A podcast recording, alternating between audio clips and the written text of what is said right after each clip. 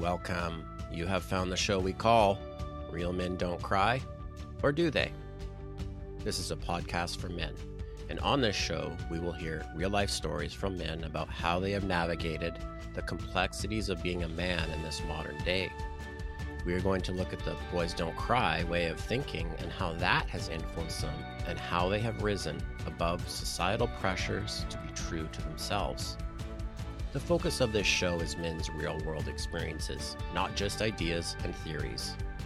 I hope that you will learn from what they have discovered and use it in your life as well.